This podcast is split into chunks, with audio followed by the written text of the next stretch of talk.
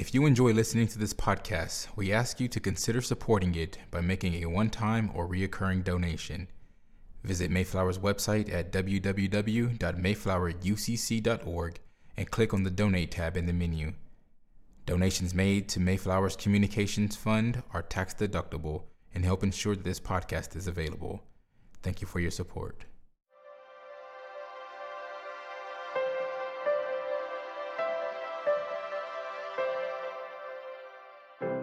The sermon you are about to hear was preached at Mayflower Congregational UCC Church in Oklahoma City by the Reverend Dr. Lori Walke, senior minister at one of America's premier liberal Protestant pulpits. At Mayflower, we are an open and affirming peace and justice church, where we believe religion should be biblically responsible, intellectually honest, emotionally satisfying, and socially significant. We go now to the pulpit of Mayflower Congregational UCC Church of Oklahoma City and to the preaching and teaching of Reverend Dr. Lori Walke. This morning, we're going to continue our Distinguished Pulpit series, and it's a time for us to hear from a variety of spiritual, theological, and community perspectives. We are glad to welcome today to the pulpit Jamie West Zumwalt. Jamie grew up as a pastor's kid in a conservative evangelical Christianity. In 2006, she and her husband John planted a coffee house, a church community called Joe's Addiction, and it's in the red light district of Oklahoma City. Jamie's the lead pastor, and there they serve alongside with people who experience homelessness, addiction, abuse, and they're learning together how to live the way of Jesus. Jamie has authored two books one, The Simple Obsession Enjoying the Tender Heart of God, and it's a memoir about the intimate relationship with Jesus and learning to hear God's voice. The second book, Beloved Chaos Moving from Religion to Love in a Red Light District, is full of stories of the lives of people in Joe's addiction community. And it's the evolution of Jamie's own faith in the context of loving people on the margins. Please join me this morning in giving Jamie a warm welcome to Mayflower.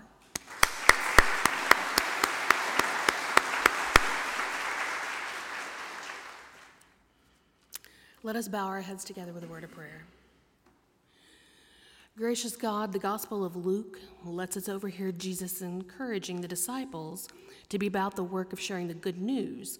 And when he said, The harvest is plentiful, but the workers are few.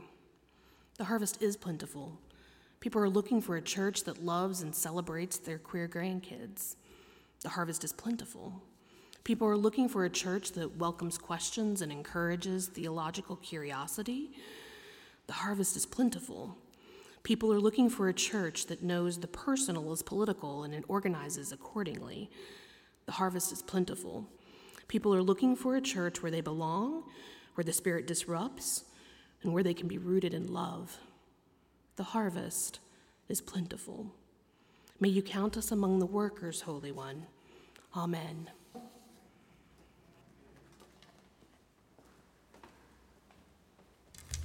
Good morning. I am grateful to be here this morning and share some story with you. My husband, John, is in the back there. Uh, he's helping me man the book table. He and I have been married for 32 years. Uh, we have five children. Most of them are grown and out living their beautiful lives. Uh, only one is still left at home. He is 16, and I'm, that means I'm almost done. And uh, I have one granddaughter. Her name is Ruby. She lives up in Oregon, and I'm looking forward to seeing her soon. Uh, I tell you a little bit of this to let you know some things about who I am, who we are.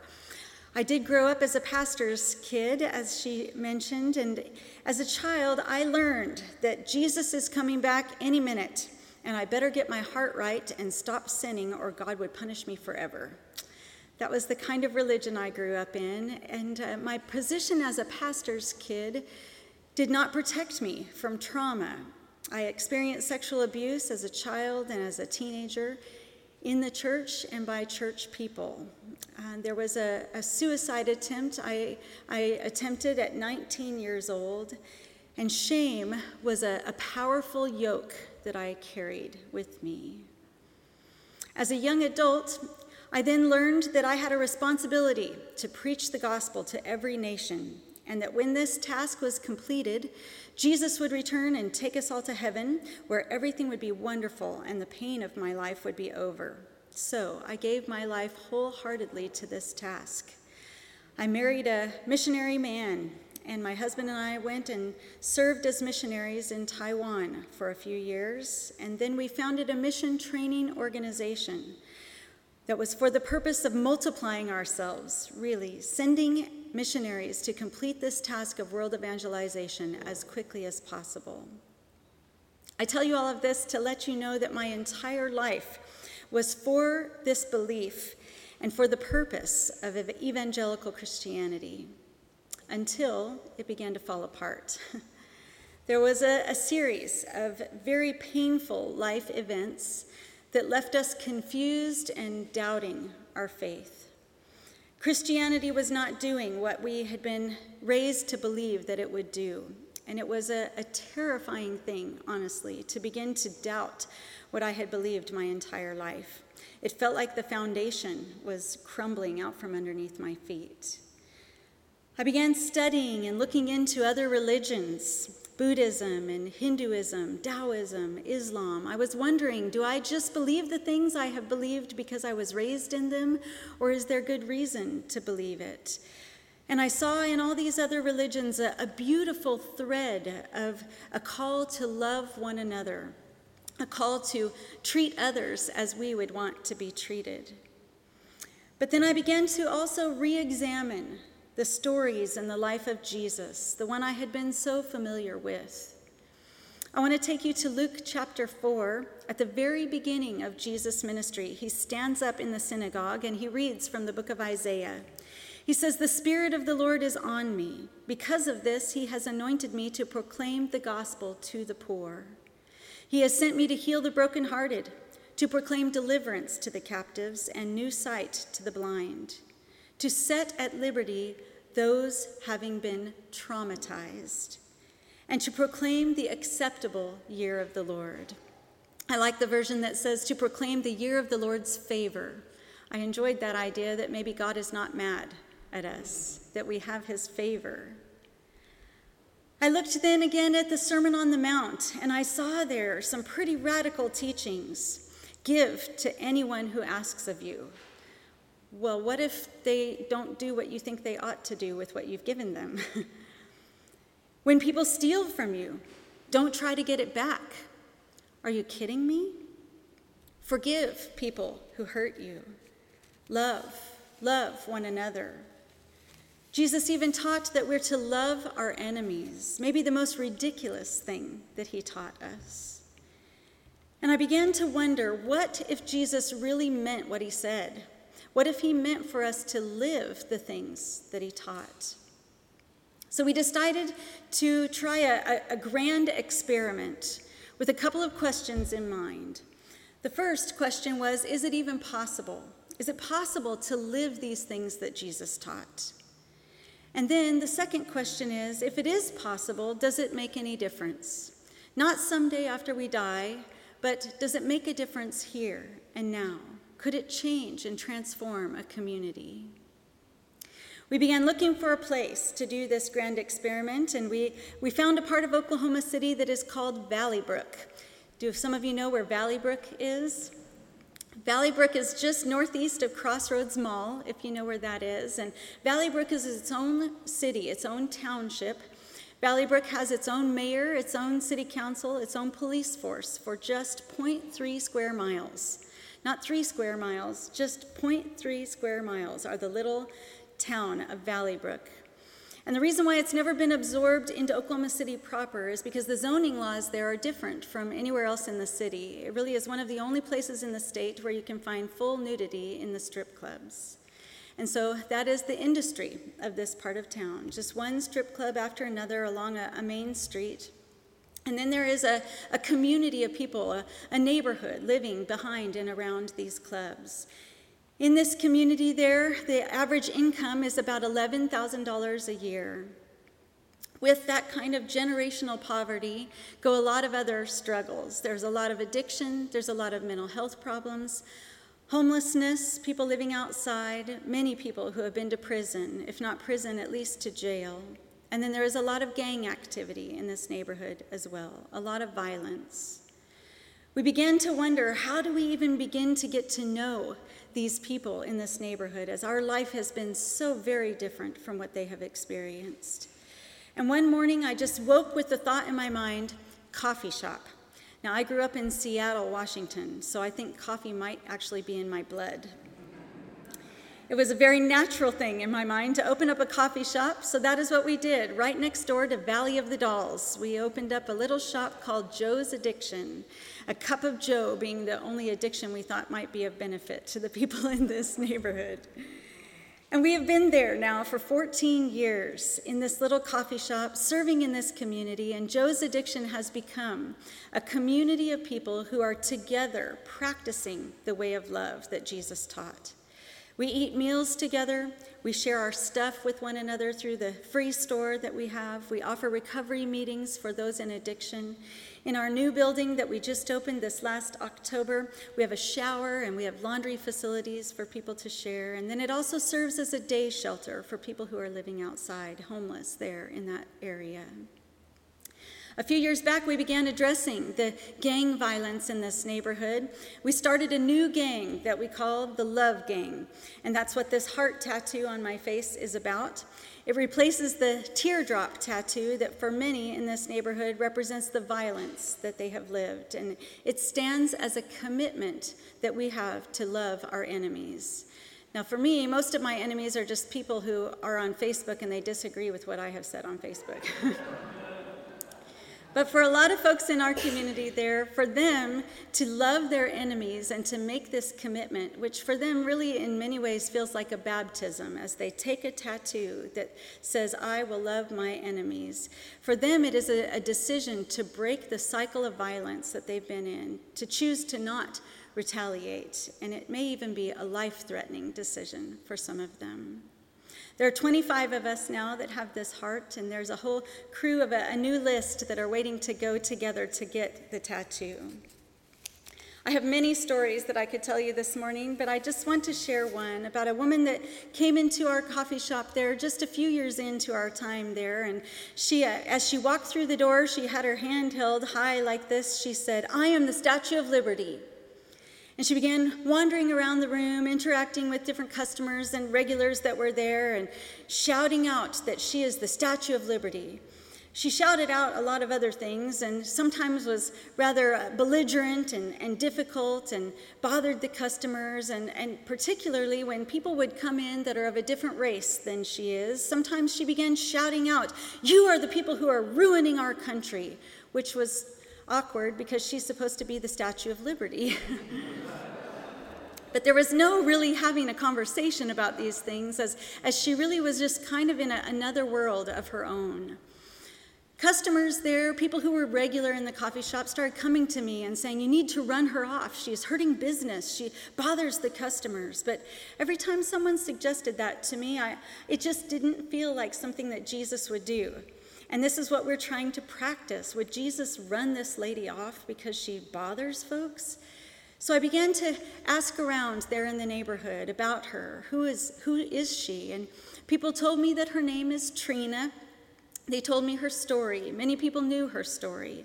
Years ago, she was in a, a very abusive marriage, a man that beat her, and one day he took a hammer and he beat her head in with this hammer.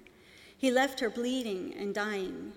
Someone found her and rescued her, rushed her to the hospital where they saved her life, but she has brain damage and the mental illness that goes along with that damage. So we got involved in Trina's life. We found out about some organizations here in the city that help with mental health problems. I also discovered that she had a relative, an, an aunt, who was involved in her life. And together we got her signed up for some services that are available. And a, a team of medical professionals started coming out regularly to her home and making sure that she was taking medication and the right medications. And Trina began to, to improve. She became pleasant and, and a, a nice person in our community.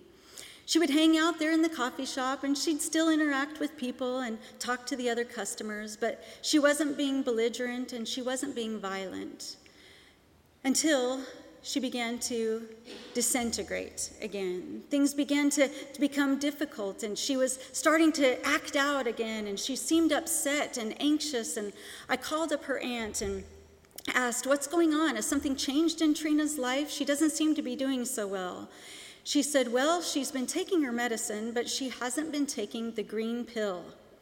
In the bottom of each Monday, Tuesday, Wednesday, Thursday compartment was left each day just the green pill. Her aunt didn't know why she wouldn't take the green pill. So I asked Trina one day, Why are you not taking that green pill? It's for anxiety. I think you need that green pill. She said, Well, Bezel told me that if I take that green pill, I will die. I asked her, Trina, who is Bezel? She said, Well, Bezel is my friend. This was a voice that Trina was hearing in her mind and had been there for some time. I asked her, What kind of things does Bezel say to you? She said, Bezel tells me sometimes to run out into the street and get hit by traffic.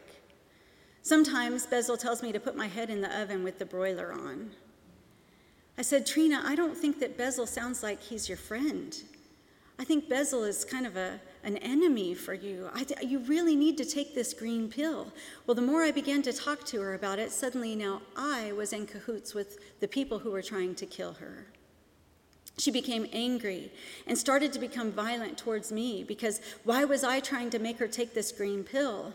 Well, over the next few days, it became worse and worse. She became more and more violent. And there was a day when I didn't know what to do with her. She was really out of control, and I didn't, I didn't know how to handle her. And I was afraid I was going to need to call the police. I didn't want to call the police because I didn't know how they would treat her, and I was afraid that she would know that I was the one who called the police, and I had worked for so long building trust and relationship with her. So I called up one of the men in our community there. He lived just down the street. He had had a history of helping us calm her down there in the coffee shop. And so I called him and I told him, She's freaking out. I, I need some help. I think I might have to call the police. And he said, No, no, don't do that. I'll be right there. He jumped on his motorcycle and zoomed down to the coffee shop and walked in the front door. Now, my friend, his name is Chris, and he, uh, he has a, a way of putting on a real air of authority about him. And as he walked through the front door, he swung it open. He said, Trina, I want to see you right now, immediately, in the backyard. She just froze. She looked at me and she said, Am I in trouble? I said, I don't know. I had no idea what he had in mind. I said, But I'll go with you. so we went out together, the three of us, to the deck that we had out back on the, the back of our building there. And we stood together out on that deck outside. And Chris began to shout at her Trina, what color are the trees? She said, Well, they're green. He said, What color is the grass? She said, It's green. A little bit quieter, he said, Trina, what color are these plants? She said, Well, they're green, Chris. He came up very near to her and he said, Trina, Bezel has lied to you. Green is the color of life. You need to take your green pill. She was very quiet for a few moments, just standing there. And then she looked at me and she said, That old Bezel has been lying to me. Take me home and I'll take my green pill right now. Chris took her home. She took that green pill, and we have not heard from Bezel ever since. Trina has become a productive member of our community. She is cheerful. She decided that she needed a job at Joe's Addiction, so she took it upon herself to become the fly swatter.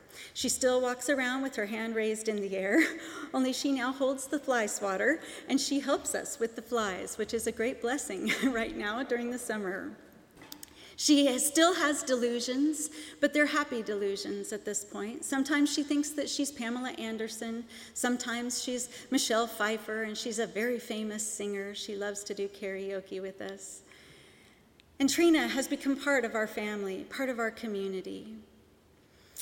One Sunday, we were looking at the stories of Jesus together, as we do on Sunday, and Jesus told a story about forgiveness. He told a story about a man who owed a large debt, But as he came before the master and said, I cannot pay this debt, the master forgave him of that debt.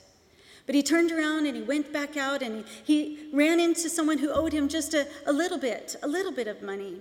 And he grabbed that man by the neck and said, You need to pay me my debt, this, this money that you owe me. And when the man couldn't pay, he threw that man into debtor's prison. Well, when the master heard this story, he took the debtor that he had forgiven and he put him in prison. And as Jesus told the story, it said that there in prison he would be tormented by the tormentors. As we talked about it together that Sunday, what does this mean for us? I shared with our people there some of the trauma that I had experienced in my life and some of the healing that God was bringing to me. But then I also talked with them about my bitterness bitterness not only toward the people who harmed me, but towards the church that protected the people that harmed me and how I needed to let go of that bitterness. We talked about memories and how the memories just come back again and again and re traumatize us. Maybe this is what Jesus meant about being tormented. And at the end of that service, we just left a time for us to be quiet, to consider the possibility that maybe we need to forgive someone from our history. As we were there, waiting quietly, considering that, Trina from the back of the coffee shop. She hollered out, I think I need prayer. I think I need to forgive my husband who beat my head in with a hammer. People gathered around Trina that day there in the coffee shop and prayed with her as she wept and she made the choice to forgive the man who had beaten her, who had destroyed her life. Some weeks later, Trina came to me in the coffee shop one day and she was terrified. This was not a delusion, it was a true, real situation. She said, My husband, the one who beat me, is on his way here, and he's bringing my 16 year old daughter to see me. I don't know why her husband had custody of their daughter, but he was on his way, and she said, I want to see my daughter so badly. I haven't seen her in a long time, but I don't want to see him. I don't think I can handle that. I said, Trina, we will be here with you, we will protect you. Sure enough, in a little while, here drove up this pickup right to the front of the coffee shop, and there in the pickup was a man and a, a teenage daughter. They got out of the truck and they headed into the coffee shop. And as they entered the coffee shop, every man that was sitting there in the shop gathered around behind Trina and formed a, a semicircle behind her, standing with her as she faced her abuser that came through that door. He walked into the shop with their daughter, and as he saw those men standing there, he said, I think I'll just wait in the truck. He went back out to the truck and waited while Trina got to spend about an hour with her daughter. It was a beautiful reunion. Trina has become this wonderful part of our community. The good news of love is for the poor, Jesus said. It's for the brokenhearted. It's for the captives, it's for the blind, and for those who have been traumatized. This job description that Jesus gave, what he announced, his mission statement, it's not just Jesus' job description, it is our job description, our mission statement. When I was a little girl, I prayed that prayer that you all prayed this morning. I was had it memorized. Our Father who art in heaven, hallowed be your name. Your kingdom come, your will be done on earth as it is in heaven. But I think the way that we prayed it when I was a little girl really went more along these lines. Our Father, somewhere up there far away in heaven, would you please send Jesus back down here to take us up to heaven where your kingdom is and where your will is being done? But I've learned that the gospel is not an evacuation plan, it is a salvation plan, it's a transformation plan. God's community, what he called the kingdom, is to be a community of people who are practicing the way of love that Jesus taught. Martin Luther King Jr., he called it the beloved community. At Joe's Addiction, we call it beloved chaos. it's quite a mess, but it's incredibly beloved and beautiful. The invitation is for us all to join in living and loving and doing God's will here on earth as it is in heaven. And maybe in doing so, we can bring a little bit of heaven here to the earth.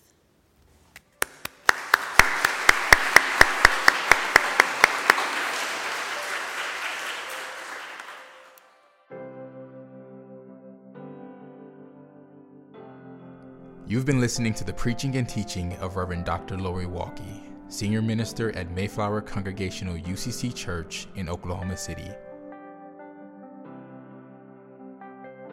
More information about the church can be found at www.mayflowerucc.org or by visiting Mayflower's Facebook page. Worship services are currently online only premiering at 11 a.m. on Mayflower's Facebook page. Mayflower is located on Northwest 63rd Street in Oklahoma City, one block west of Portland. Thank you for listening.